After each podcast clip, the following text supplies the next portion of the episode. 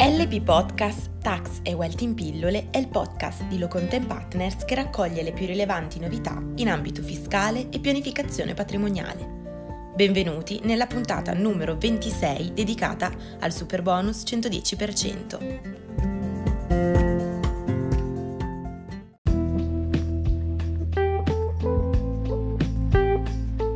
Ecco il primo quesito. Nell'anno 2019 ho sottoscritto un contratto di appalto con un'impresa edile per il rifacimento del cappotto termico dell'edificio in cui abito, casa unifamiliare. Anche a causa di una serie di problematiche, i lavori non sono ancora stati conclusi e il corrispettivo non è stato integralmente pagato. I lavori saranno portati a termine e pagati entro il 31-12-2020. Vi è comunque la possibilità per la parte ancora da saldare di godere del super bonus 110%.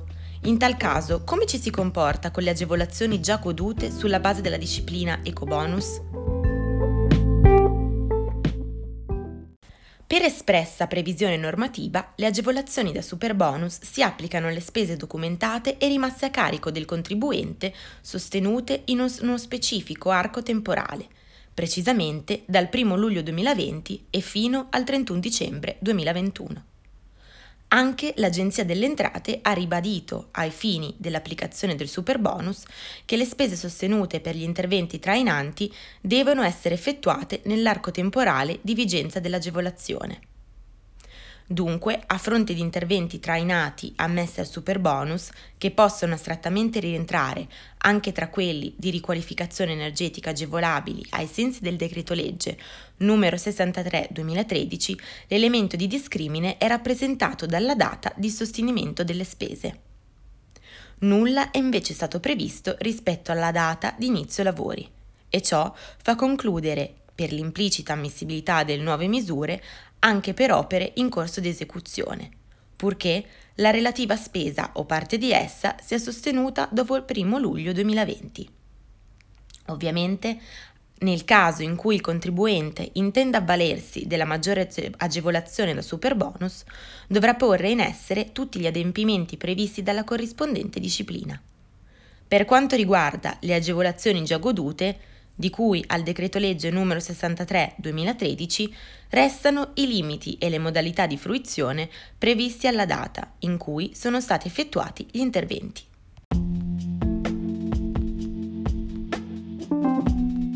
Passiamo al quesito successivo.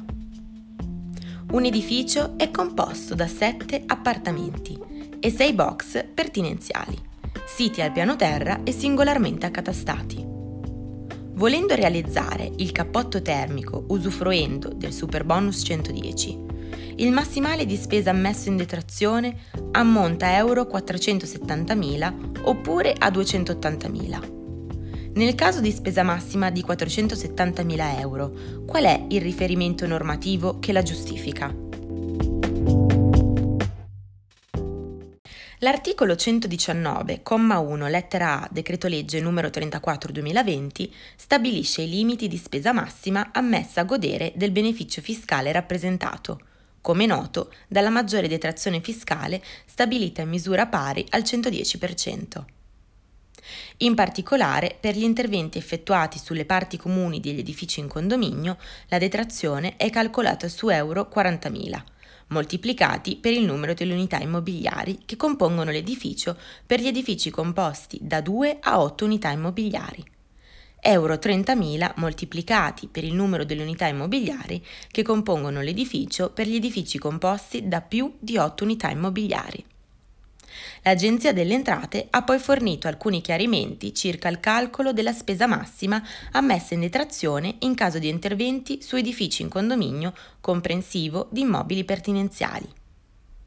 Con la circolare numero 24E 2020 ha ribadito, richiamando i propri precedenti, che l'ammontare massimo della spesa ammessa in detrazione va calcolato tenendo conto anche delle eventuali pertinenze alle unità immobiliari.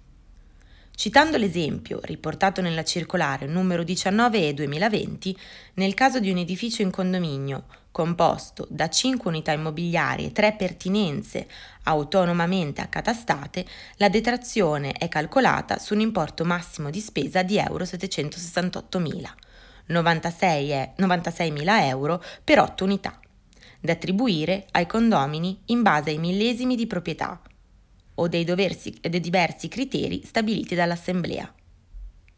Nel caso rappresentato dal lettore, il massimale di spesa sarà pari ad euro 470.000. In assenza di un'espressa previsione di legge che includa le pertinenze tra gli immobili autonomamente rilevanti ai fini del calcolo della spesa, tale conclusione si desume dalla prassi dell'amministrazione finanziaria richiamata. Giungiamo all'ultimo quesito. Ho regolarmente registrato un compromesso di vendita acquistando un appartamento funzionalmente indipendente. Il rogito avverrà nel mese di dicembre 2021. Il compromesso costituisce una causa ostativa all'effettuazione di interventi oggetto dell'agevolazione? Ai fini di usufruire della detrazione, i soggetti che sostengono le spese per gli interventi ex legge previsti devono possedere l'immobile in qualità di proprietario, nudo proprietario o di, o di titolare di altro diritto reale di godimento, usufrutto, uso abitazione o superficie ovvero detenere l'immobile in base ad un contratto di locazione, anche finanziaria o di comodato, regolarmente registrato ed essere in possesso del consenso all'esecuzione dei lavori da parte del proprietario. Il possesso o la detrazione, come sopra declinati, devono risultare da atto registrato, laddove la mancanza di tale requisito al momento dell'inizio dei lavori, ovvero al momento del sostenimento delle spese qualora antecedente, preclude il diritto alla detrazione, con l'ulteriore specifica che la preclusione permane anche qualora si provveda alla successiva regolarizzazione. Il documento di prassi, sopra richiamato, puntualizza inoltre che rientra nell'ambito di applicazione della detrazione in esame anche il promissario acquirente dell'immobile oggetto di intervento immesso nel possesso a condizione che sia stato stipulato un contratto preliminare di vendita dell'immobile regolarmente registrato. In tale ipotesi non è richiesta l'autorizzazione ad eseguire i lavori da parte del promettente venditore che può ritenersi implicitamente accordata in conseguenza all'anticipata immissione nel possesso dell'immobile. Va da sé che anche in tal caso il soggetto dovrà, tuttavia, sostenere effettivamente le relative spese.